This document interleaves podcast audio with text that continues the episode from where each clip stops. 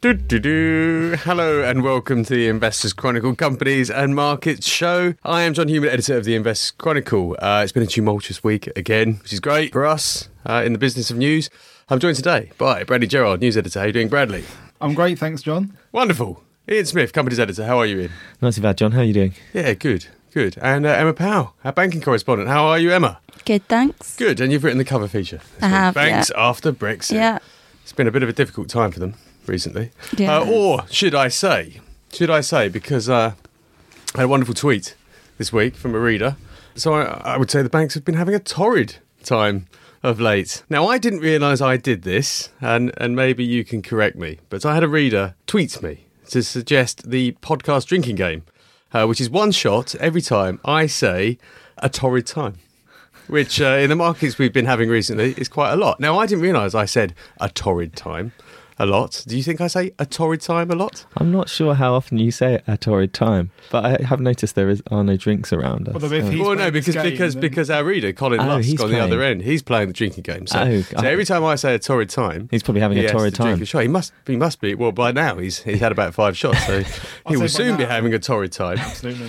What do you? I mean, what do you? I mean, given the markets we've been having, which has been fairly torrid. I mean, it's been a torrid time. It's been a- and it's it's hardly surprising that I've said a torrid time quite a lot. So you know, poor Colin Lusk. I think by the end of this is going to be Colin Lush because uh, it's been a torrid time, and the bank's been having a torrid time. Torrid time for all.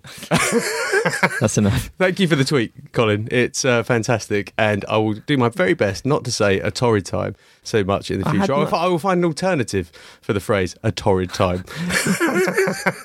I haven't noticed that you use that. A wonderful alliteration, but yeah. Yes, yes. Well, okay. Well, I won't say it again. Okay, right. Busy week uh, again. All change in government, which we've been uh, excitedly following all morning. But we're not necessarily interested in politics for the sake of politics, interesting though it may be. Bradley, what's going on in the news? Well, I mean, I guess a, a brief point on the whole Brexit situation. I mean, one one very key thing about it is that um, we're being told, or were told by the Leave camp, that we were going to be very much open for business and seeking trade deals left, right, and centre with the most exciting economies around the world. Well, the EU's trading goods deficit with China hit a record 180 billion euros, and actually the the UK had one of the biggest deficits. So if we are going to start trading with the wider world outside of Europe, we're going to need to get our skates on because this data isn't that great. Yeah, but a deficit is, you know, that suggests that we are buying goods from them. They will want to continue trading with us. That's true. So it's not entirely bad, but also we do want to balance it a bit as well. You know, you want exports to. You, you perhaps don't want such a big deficit. The UK needs to maybe balance that a bit. But then we are a, you know, we are naturally an importing type of country, um, and I guess this was one of the key planks of the Leave campaign. People will want to continue selling to us, therefore we will be able to go and strike trade deals. Quite possibly, and actually, I suppose the, the counterbalance to that is that actually um, our export in services was the third highest in the EU behind Yeah. Germany and Ireland. Now that is a that is a worry that I think many in the Remain camp said that the Leave camp had underestimated, um, and I guess a lot of those services would revolve around financial services. yeah, absolutely. So probably, probably the most important person in terms of the cabinet reshuffle that we've seen is David Davis, who's the new minister for Brexit. Minister for Brexit. and, and he's been writing on the Conservative Home website um, about what he had written recently about the kind of trade deals that he would go after. And I think everyone's looking for: Are we going to go down this kind of Norway type model with access to the European Economic Area, or are we going to um, kind of be forced to trade according to world trade rules? Uh, and seek, you know, these individual agreements for different countries. So everyone's watching, kind of very closely, what he's saying um, and how he's directing things. Hmm, I, mean, I guess, I guess another key uh, plank of the Leave campaign was that Europe doesn't actually have trade deals with many of the countries we're talking about anyways. It doesn't have a trade deal yet with the United States. It's, it's been trying to strike this TTIP um, for, for many, many years. It doesn't have a trade deal with China. Doesn't have a trade deal with India, as far as I'm aware. And that's why we have another minister, new ministerial position as well, which is drumming up international trade deals, which is Liam Fox. So that would be, you know, I think those two positions together will be absolutely key in Indeed. terms of our readership. Indeed, and also, I mean, you know, given that trade is something that's conducted across borders, we've also got Boris at the Foreign Office. Well, it, yeah. Wow. We've got a foreign minister who's not going to be responsible for Brexit or for international trade deals. So I'm not sure who's going to want to meet him when he goes overseas. Oh, come on, everyone wants to meet Boris, don't they? Do they? Yeah, Yeah, they do, they do, they do. We have a do. sweepstake in the office about how long he's going to last. Oh, really? But I won't say Well, who's on which type of play that. Well, yeah, yeah, yeah. You were too busy organising your drinking games. Yeah, yeah, sorry about that. you know, well, You were having maybe, time. maybe Boris will join me in the future for uh, some of them. Okay, right. So trade, obviously Brexit, yeah, repercussions big in the news. The thing that struck me that I thought was quite interesting was this uh, pension deficit issue that's raised its head this week. Yeah, it's quite big. Um, it's uh, data out from the um, the Pension Protection Fund, I think it was, um, and it basically shows that um, the sort of state of UK PLCs, the pension deficit is really quite terrible.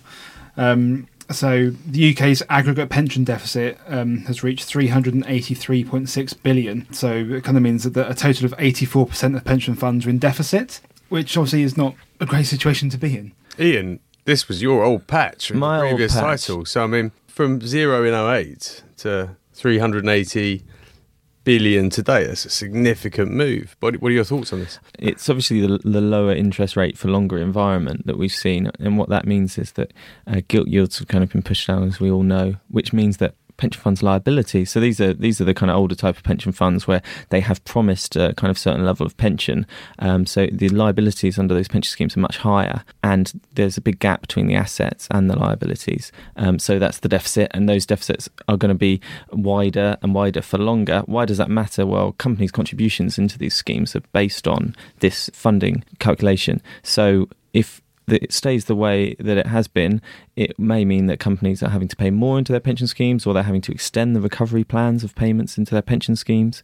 Uh, it's not good news for companies. No, Um, I, mean, I I- guess that reflects what you said in your your chart. Yeah, exactly. Actually, interestingly, um, when I also used to write about pensions, I remember covering some pension schemes, and, and actually the fact that so many pension schemes are in deficit. I mean. It was very rare that you would come across a defined benefit pension scheme that was fully funded, like incredibly rare, really. I remember reporting on some pension schemes, and as Ian said, usually they use uh, gilts to discount the liabilities. And actually, I came across a few that started using alternative methods because gilt yields were so low.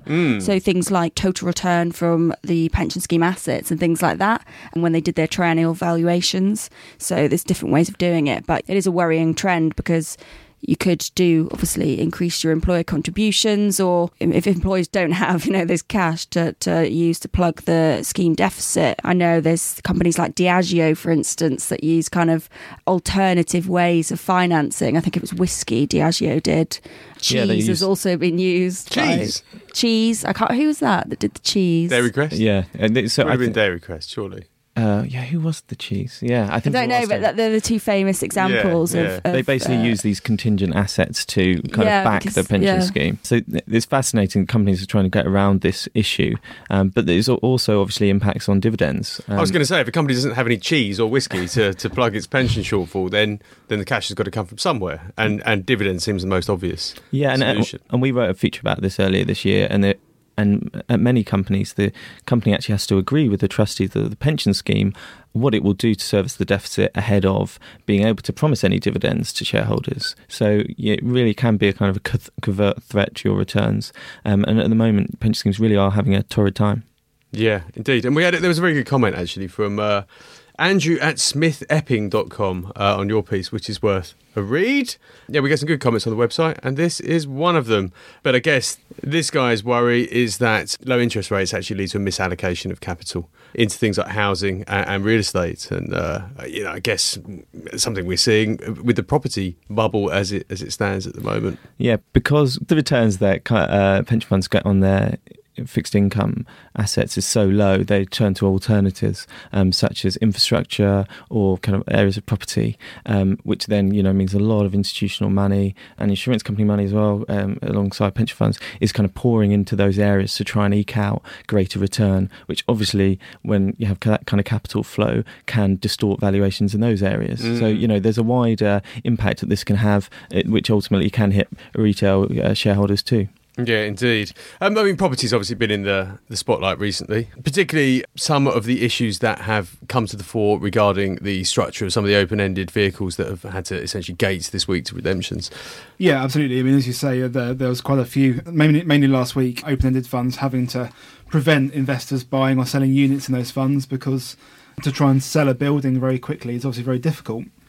And so, what was happening is that as the kind of fear around Brexit was um, ramping up, you saw people wanting their money back from property funds. And although most uh, funds run by the likes of like Standard Life Investments, Aviva Investors, while they have a cash buffer, they were seeing that kind of eroded quite a lot. And actually, it seems that um, the Bank of England and the Financial Conduct Authority kind of were talking about this potential risk on the day of the outcome of the Brexit vote. And there seems to be a sort of consensus among policymakers that there may well need to be something done about the structure of open-ended property funds because yeah. we've seen this a couple of times now. Yeah, I mean, the thing is, we kind of knew this was a risk all along, and the FCA apparently knew this was a risk all along. And in fact, in fact, they, they had been looking at particularly property based open ended funds to, to, work out how they can mitigate some of this risk. And yet it's happened again. Yeah, I mean, it's been a risk since it happened last time. Indeed, so. indeed. and, and, and, and, since then. I mean, I look at this piece and they say we're going to look again at how the funds work. Well, come on, we kind of knew anyway. I mean, mm. it's, it's madness.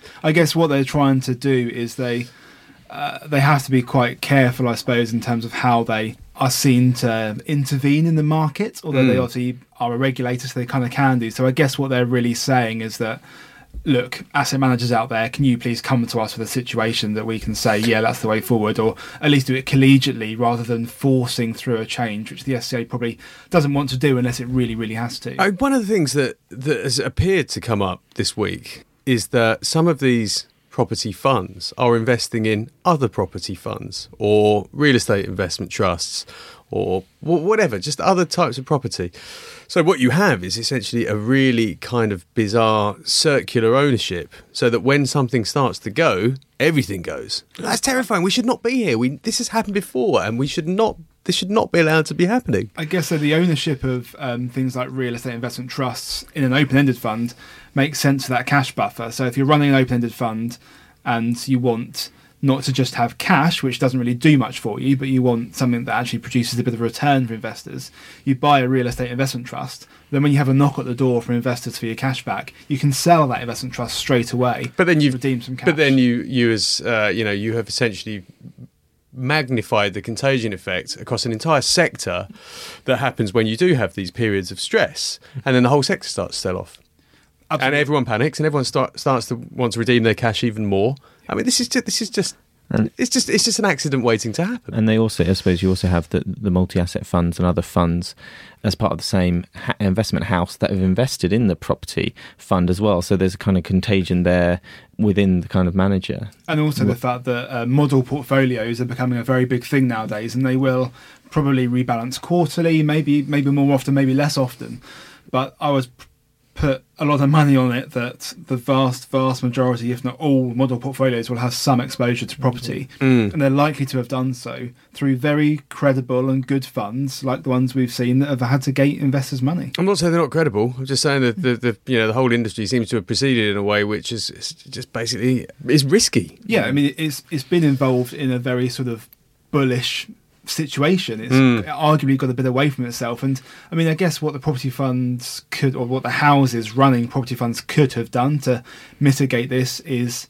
And they, they did have more cash. Well, there's, there's a couple of there's have more cash and there's changed the pricing, which admittedly they did do a bit before Brexit, but maybe they didn't do it early enough or buy enough. Maybe what they needed to do was actually ramp the pricing up to buy it by quite a lot to really disincentivize people often fund houses don't want to do that because obviously then they're not going to get money into an asset class that's actually doing quite well and is popular. But there's perhaps an argument for that, and maybe we'll see something from the FCA around that type of thing. Maybe there'll be something around pricing. Um, in in relation to a certain dynamic in the market or something. I mean, it, it could be exceptionally complicated to actually figure out how you fix this problem. I mean, I must admit, uh, and I don't know if I've mentioned this on this podcast before, but uh, certainly something we've discussed in the office. You know, if you look at our top 100 funds, yeah, there are a fair few property funds within there. Pretty much all of them, with the exception of one.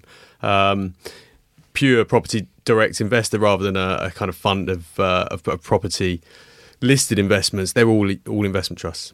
And you know, apart from the contagion effect, they don't have the same structural problem. Yeah, it's a, it's arguably a much safer way to invest in property if you're going to, because of the fact that you can liquidate those shares straight away and get your money back. Whereas in a stress situation like we saw very recently with an open-ended fund, you know, the houses have the option of of holding you in. Um, I mean, one thing that's interesting actually that did happen this week is Aberdeen Asset Management. They took a slightly different approach. They did kind of um, they they greatly changed the uh, the valuation of the properties they were holding. So their NAV dropped by about I think seventeen percent. So that kind of disincentivizes selling. It's kind of meant to stabilize the market. They did put a suspension on trading, and then they ended up extending it. And they said to people, if you've put in a sell order and you want to change your mind, then we're going to use this sort of three or four day periods to let you do that. And they updated on this earlier this week, and a lot of people actually, according to them, did decide not to follow through with that sell uh, thing. So arguably, Aberdeen's approach and L&G did a fairly similar thing. Okay. Was a bit more sensible. Yeah, lessons to learn. Then,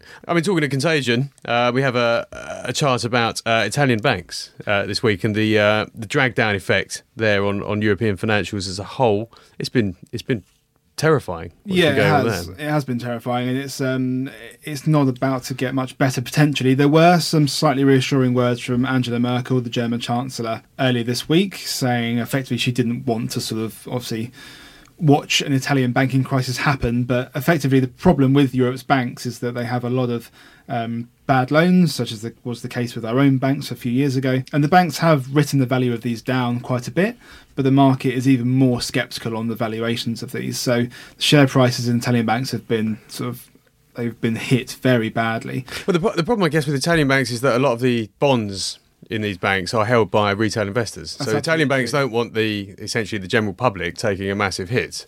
Uh, so they want to somehow recapitalise the banks to, to avoid this situation, but unfortunately, European rules prevent them from doing so. Yeah, exactly. So you've got the European it's, rules preventing them, and you've got the fact that your your base of investors is like the you know.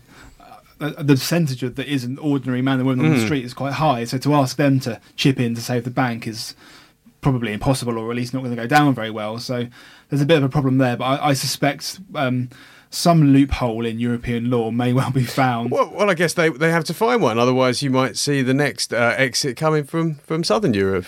Possibly. I mean, it's, it's, it's certainly a problem. If, if even if it doesn't precipitate another exit, it's going to precipitate another bout of fear. Yeah, yeah. So, and we're going to touch on banks very shortly, Emma, when we discuss your excellent feature this week. Um, let's go to some of the longer uh, news pieces we did. Burberry is interesting. Never been a fan myself, but uh, they have a new chief exec and shares responded well. Yeah, they did. The share price kind of ignored the fact that actually performance was pretty flat. But um, uh, the interesting thing about Burberry is that Christopher Bailey has acted as the uh, group's joint chief executive and creative head.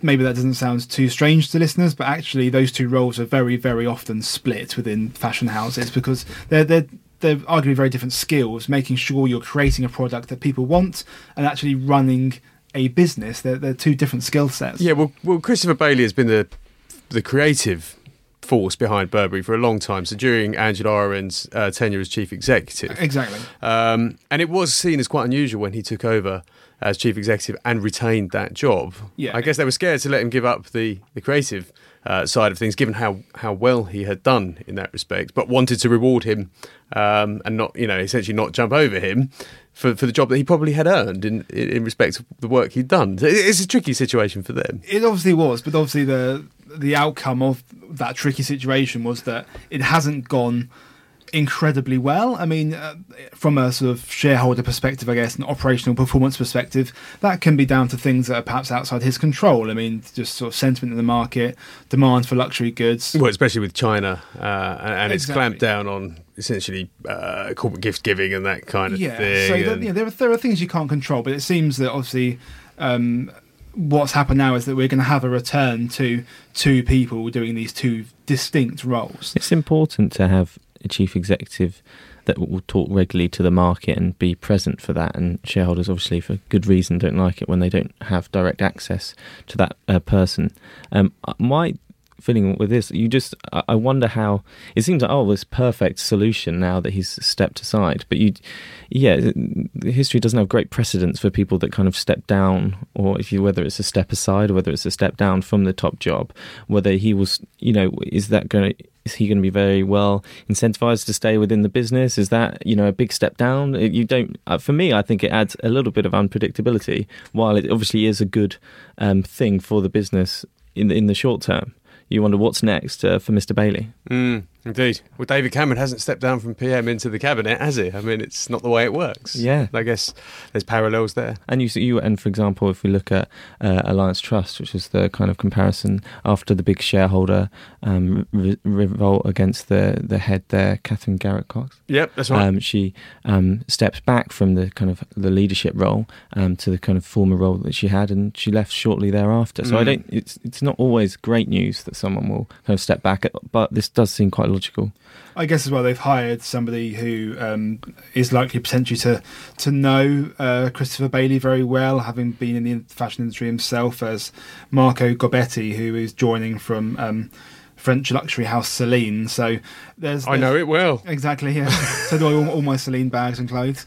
So um, yeah, I mean, there's a chance at least that the the hire is a sensible one for the for Burberry itself in terms of they've hired a, a, a well-known fashion name, um, but also there's a chance that obviously because he understands the fashion business, he'll be very well aware of Christopher Bailey as a designer and obviously the as you said, John, the the, the skills that he's brought to Burberry in terms of designing and keeping the the company on trend, I suppose. Indeed, and we still like Burberry shares, and uh, you know, in a histo- from a historical perspective, they're very cheap, so we've got them on a buy still. And a nice weak pound as well. and a nice weak pound. I mean, talking to the weak pound, uh, there's another story here that Harriet's written on pricing pressure for British retail. I guess that does stem largely from the fact that most of the goods that are sold in the shops here are sourced from overseas, often in dollars. So there is a concern that uh, prices will need to rise. Yeah, exactly. And you've got this coming on top of obviously the national living wage, which was implemented earlier this year, and there's something that you know different sizes of companies will deal with in sort of different ways. Um, so you've had that pressure. You've had you've now got this pressure, as you say. If if a company's buying stock or goods from overseas, um, particularly the US, um, a bit from Europe, that's become more expensive in the past few uh, weeks, given sterling's fall. Although there was a bit of a rally actually today in sterling because of the fact that interest rates were held. I also, I think it's been going on for a couple of days. The Theresa bounce. I think people liked the fact that we had, as a nation, uh, as a Conservative Party, uh, elected a new leader quite quickly, and one who it was generally felt would have a less of a hardline stance on negotiations with Europe. So th- there was a big bounce in sterling when, when it became clear that Theresa May was going to be the next PM. Yes, and return of some political certainty after an incredible period of volatility. Absolutely, absolutely. I mean, talking to the weak pound, I guess that makes UK assets quite attractive. So we we now have Poundland, uh, which has a formal offer from Steinhoff, Yep. and they're getting a bit more for their money now. Yeah, exactly, and they'll they'll be pleased to have done this deal, seeing as it's been third time lucky in terms of attempted takeovers. Just this year, I think actually they tried home retail earlier in the year, and um, then they went for Darty as well, which is uh, more more based in France, but does have a listing in London. I, I guess though that companies like Poundland, well, again, sourcing a lot of their goods from overseas, but forced to sell them at a pound. And I guess this applies to a lot of the discount retailers, even if, even if they aren't selling everything at a pound. The uh, weakness of sterling is a real problem for, for anyone who doesn't have that ability to, to raise prices. Yeah, they can't pass it on. Uh, they're also struggling from footfall hasn't been good. The integration of 99p stores has been more costly than they had anticipated. So uh, there's actually quite a lot of problems facing Poundland, and there wasn't a huge amount of de- uh, detail around what Steinhoff wants to do uh, with Poundland. So I'm going to be very interested to see what their strategy is for the business. Obviously, they obviously it's just Steinhoff wants to grow its European price-led retail group, uh, so, um, retail operations. Um, but yeah, I'd like to see what they're going to do to try and heal this business because it, it works as long as they keep adding stores, but you know the like for likes don't look good. Seen that before. Growing stores uh, often leads to over expansion. So, you know, at some point, the kind of wheels come off. I mean, talking to USS, uh, US Predators, uh, I was interested in this story about uh, the takeover of Odeon and UCI cinemas by uh, US cinema chain AMC. Guess, again, taking advantage of the wheat pound. Yeah, and they, they actually called it um, like an opportunistic transaction as well.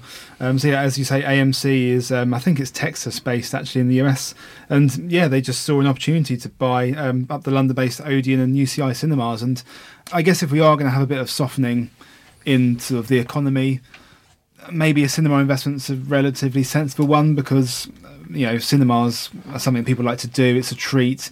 It's perhaps something they're not likely to think of giving up cold turkey. They might sort of go a bit less, but cold still turkey from the cinema.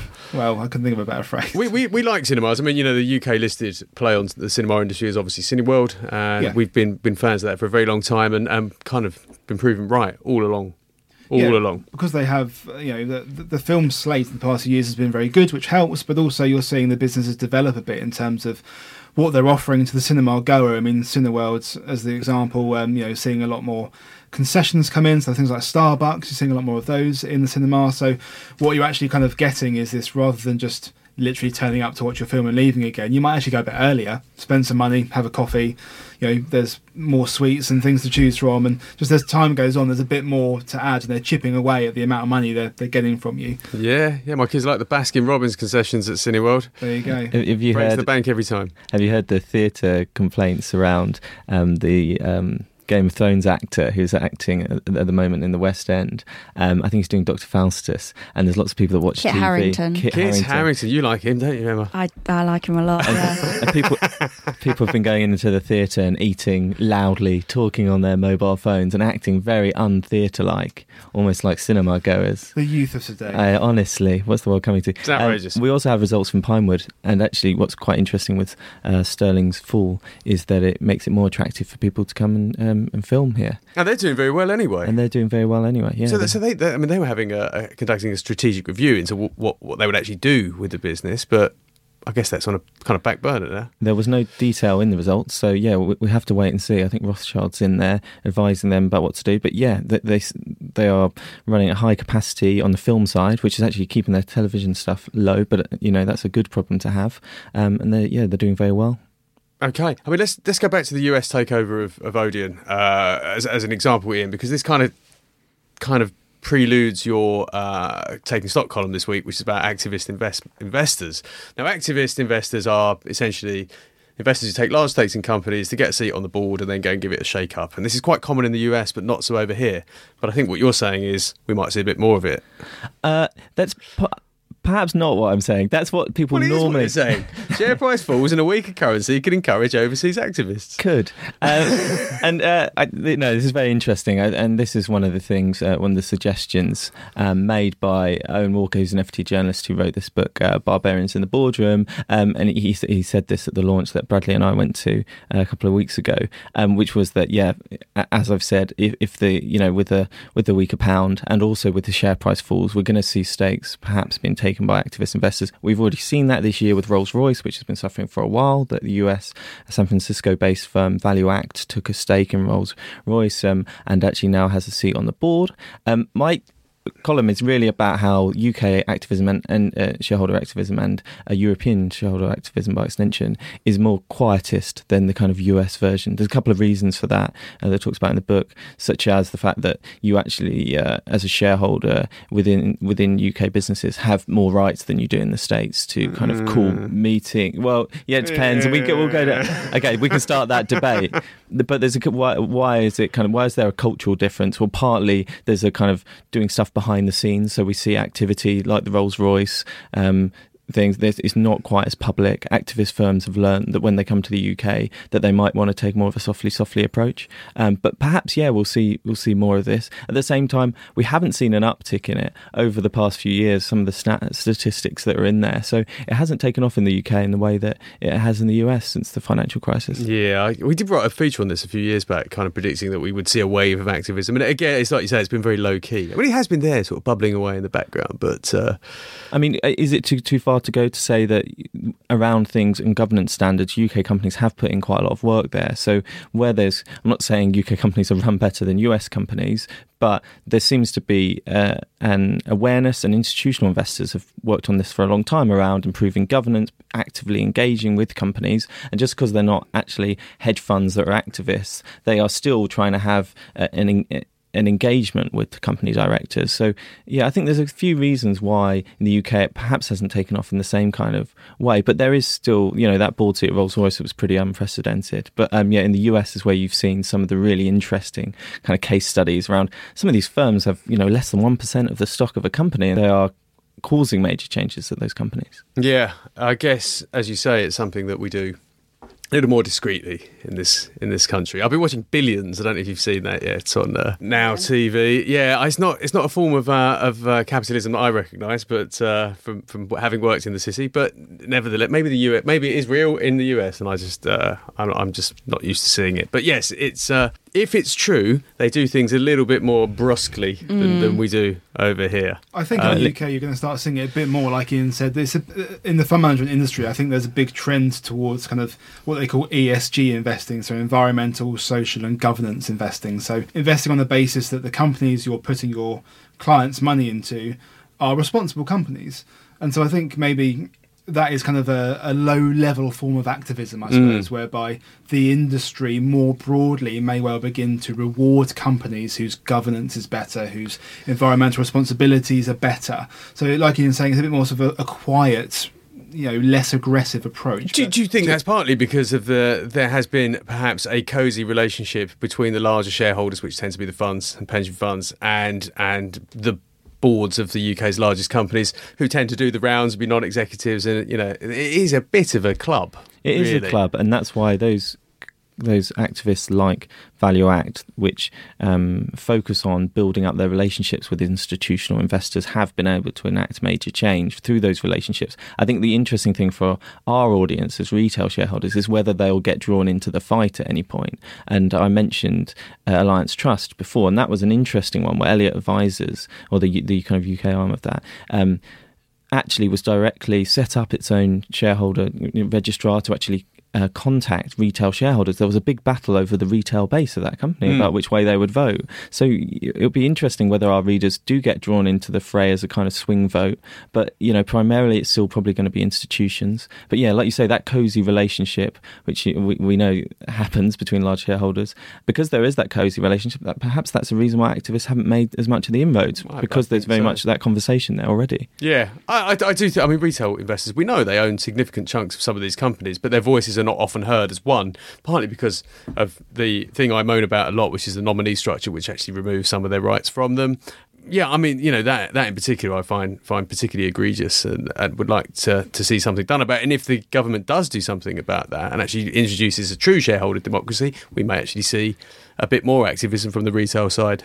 Especially if that's the direction of um, policy a little bit. I mean, Theresa May's first speech just before actually she was um, confirmed um, as leader of the Tory party and thus Prime Minister. W- w- talked about improving governance at companies, and it's something that's kind of been on the centre ground of British politics for a few years, and it was discussed under the coalition government, which was putting employees on boards, but now it's also thinking about putting consumers on boards as well. So if that is more than just talk and there is a will to kind of shake up big business um, from Ms. May, maybe um, we're going to see, you know, a shake up of board governance. And what's that, what does that mean? You know, how will that change the way that companies are run if they're forced to have a consumer on the board? I could think of companies where that would definitely be a good thing. Centrica, for an example. yeah, exactly. Where I am a customer of. I would love to have. I've got some words to say to their board. yeah, and when we're you know, the rail companies.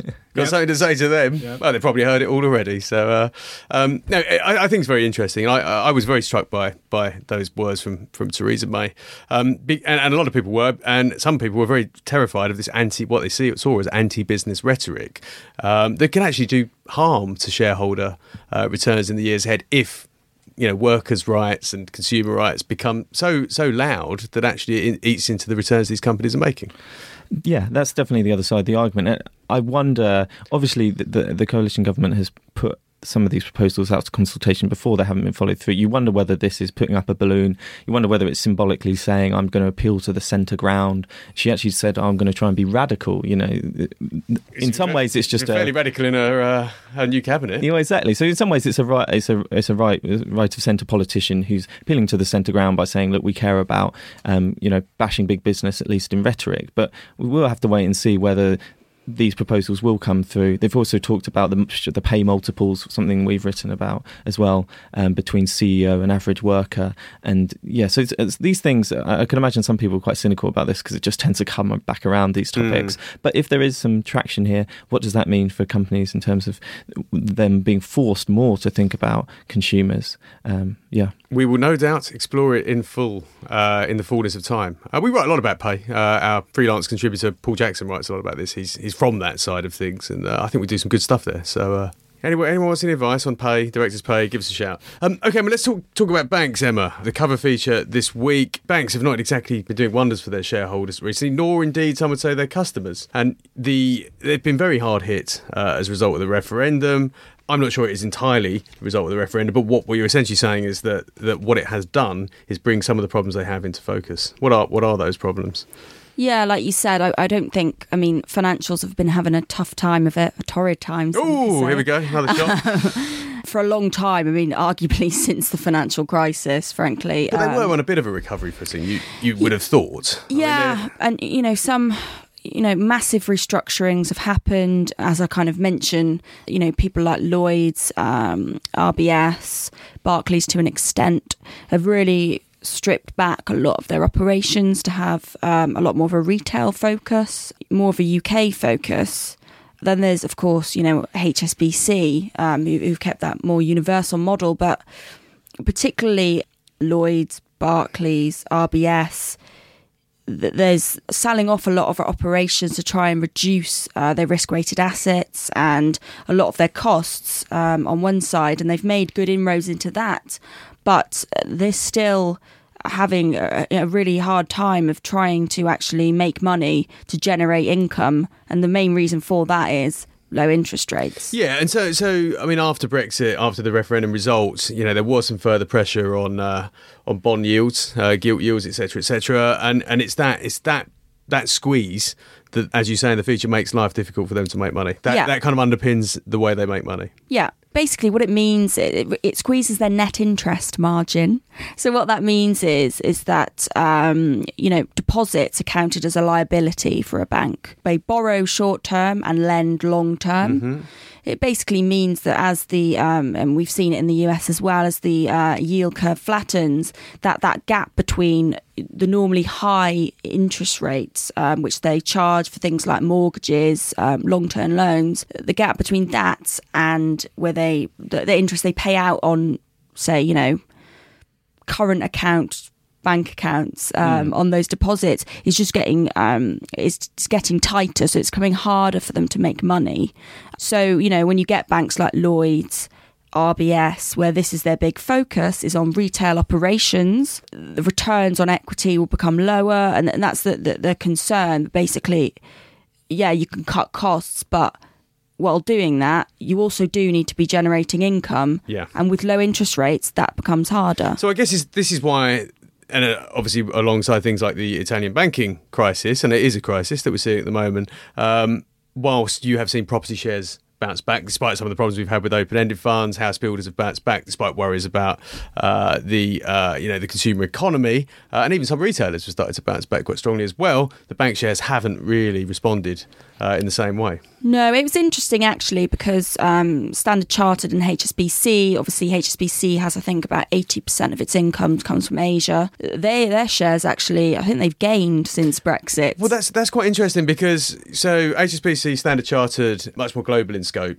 do have some UK operations, Yeah. but, but but a lot more uh, around the world, and particularly in the Far East. Uh, RBS Lloyd's, like you say, Barclays to a certain extent, much more focused on the UK, uh, as are the challenger banks, uh, who have also been hammered. who who are more who are more exposed some would say to the obviously uh, they've been posting phenomenal growth but it's um, SME and buy to let lending Mm. so they've had a bit of a double whammy But I guess, you know, if you would have looked at the banking industry, say, uh, two years ago, when, for example, the emerging market crisis was in full flow, it was HSBC and Standard Chartered that were getting hammered. You know, the ones with these global uh, operations, the universal banks, as you might call them, and everyone wanted to be exposed to the retail lenders. And now it's the retail lenders that are the trouble. And so, said, well, yeah, how on earth are you expected to make sense of where to put your money as a bank investor? Or do you just retrench from the whole thing?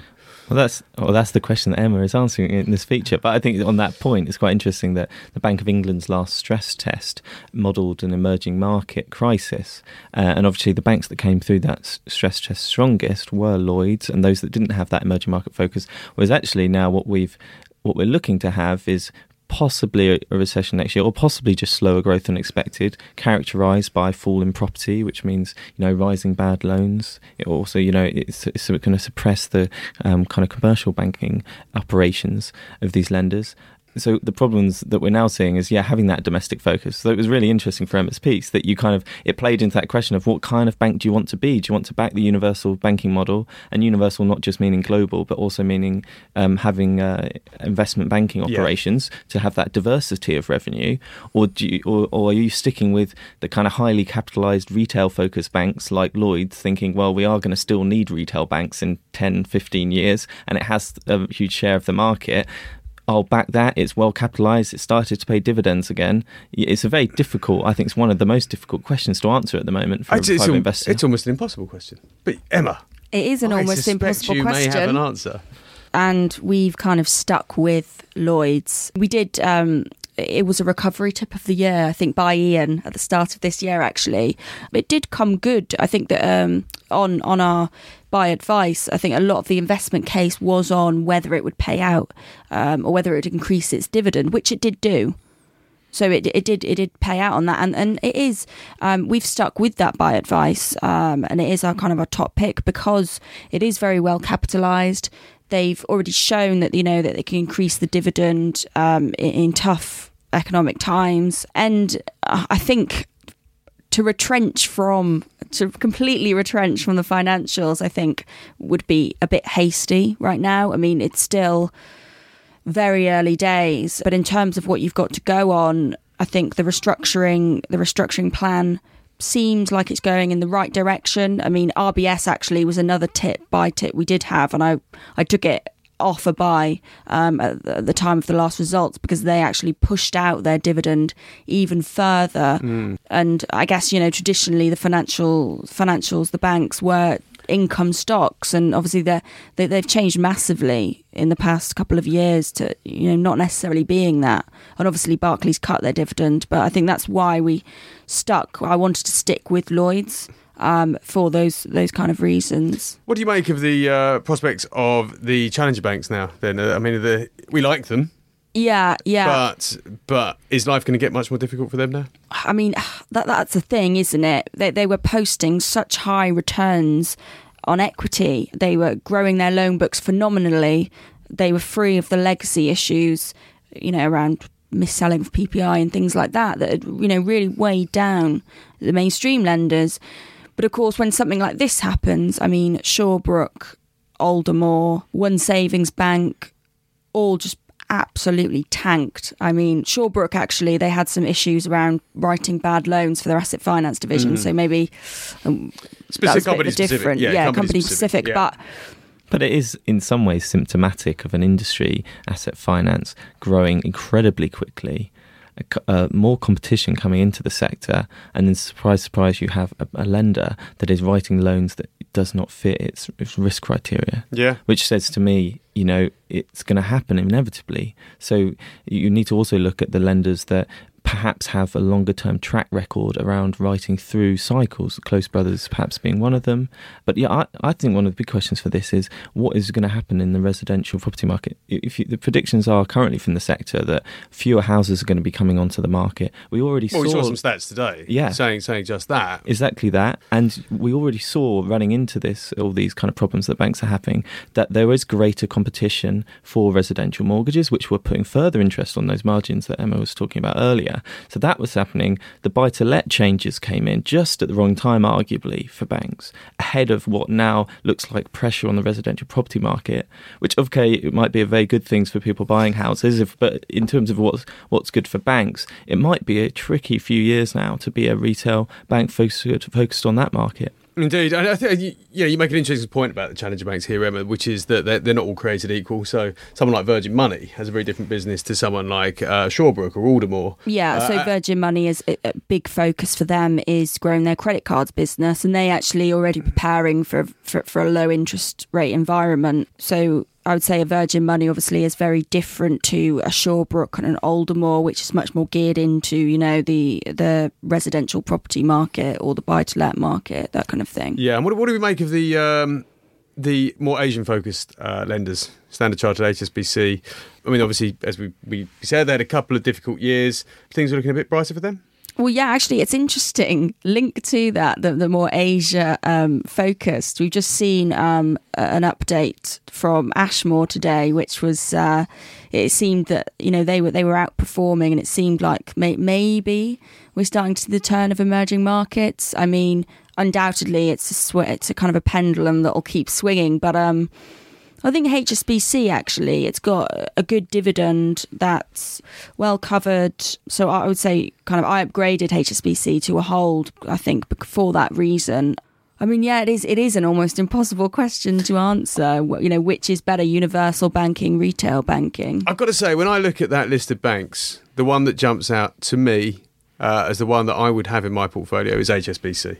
Yeah. The reason being that it has that UK exposure, which which you know we liked elements of in some of the other banks, but it does have a much more diversified business model uh, and feels like a much more stable business than some of the others. There's a question at the moment around Asia, and they're putting a lot of stress on how they can grow in Asia. Their Asia pivot. Their Asia pivot. It. But I buy, I buy the Asia pivot. I, I buy it, but it's how quickly that change in, in the kind of Chinese economy, especially towards more kind of consumer focused consumption, financial services, and banking and insurance, where, how quickly that can happen and they're putting a lot of stress on that. So, but yeah, I think if you yeah if you look at this table, you're getting some huge discounts to forward book values in the current share price. So for you uh, to look at that, you'd have to say, well, these are going to have to come down quite substantially. These and their book values, you know. So I just there's there's lots there for people at the moment, and HSBC has a very high dividend, but can it sustain its growth? That's the big question, mm. and where's it going to find it? I guess banks remain one for the long term price to book valuations have come down a lot. So I think that's another reason that I would say don't completely retrench. I think it's just about picking out you know better capitalized more quality plays and it's for the long term basically Great. Wonderful. Thank you very much, Emma. Banks after Brexit. Definitely worth a read. Lots more in there to uh, to get your teeth into. Okay, uh, just talk you through what else we got in the magazine. Quite weak on the results front, but a busy week on the feature front. John Rosier, our private investor diarist, has updated on his experience of the Brexit sell off. As well as that, we have a feature from Philip Ryland on a portfolio we launched in 1966. We've been around a long time, the Investors Chronicle, which has delivered a return of 4,492% in capital gains alone over 50 years. Just goes to show stick stick with things for the long term, and they will come good. Uh, and obviously, uh, the next instalment of our 50 Objects series. Plenty in the news section beyond what we've discussed, uh, and obviously more comment this week. Uh, a lot of which is again focused on Brexit and the fallout of that. Chris Dillow, in fact, talking about liquidity risk uh, specifically in relation to the property story that we discussed earlier. And I've updated the COPOC indicators, which are becoming increasingly hard to read, but nevertheless still tell a story. Uh, and our readers are very keen on COPOC, our uh, long term buying system. So thank you very much for listening again. Thank you, Emma. Thank you, Ian. And thank you, Bradley. We will be back again next week. Hopefully, we won't have too much of a torrid time this week. Thank you for listening and see you soon.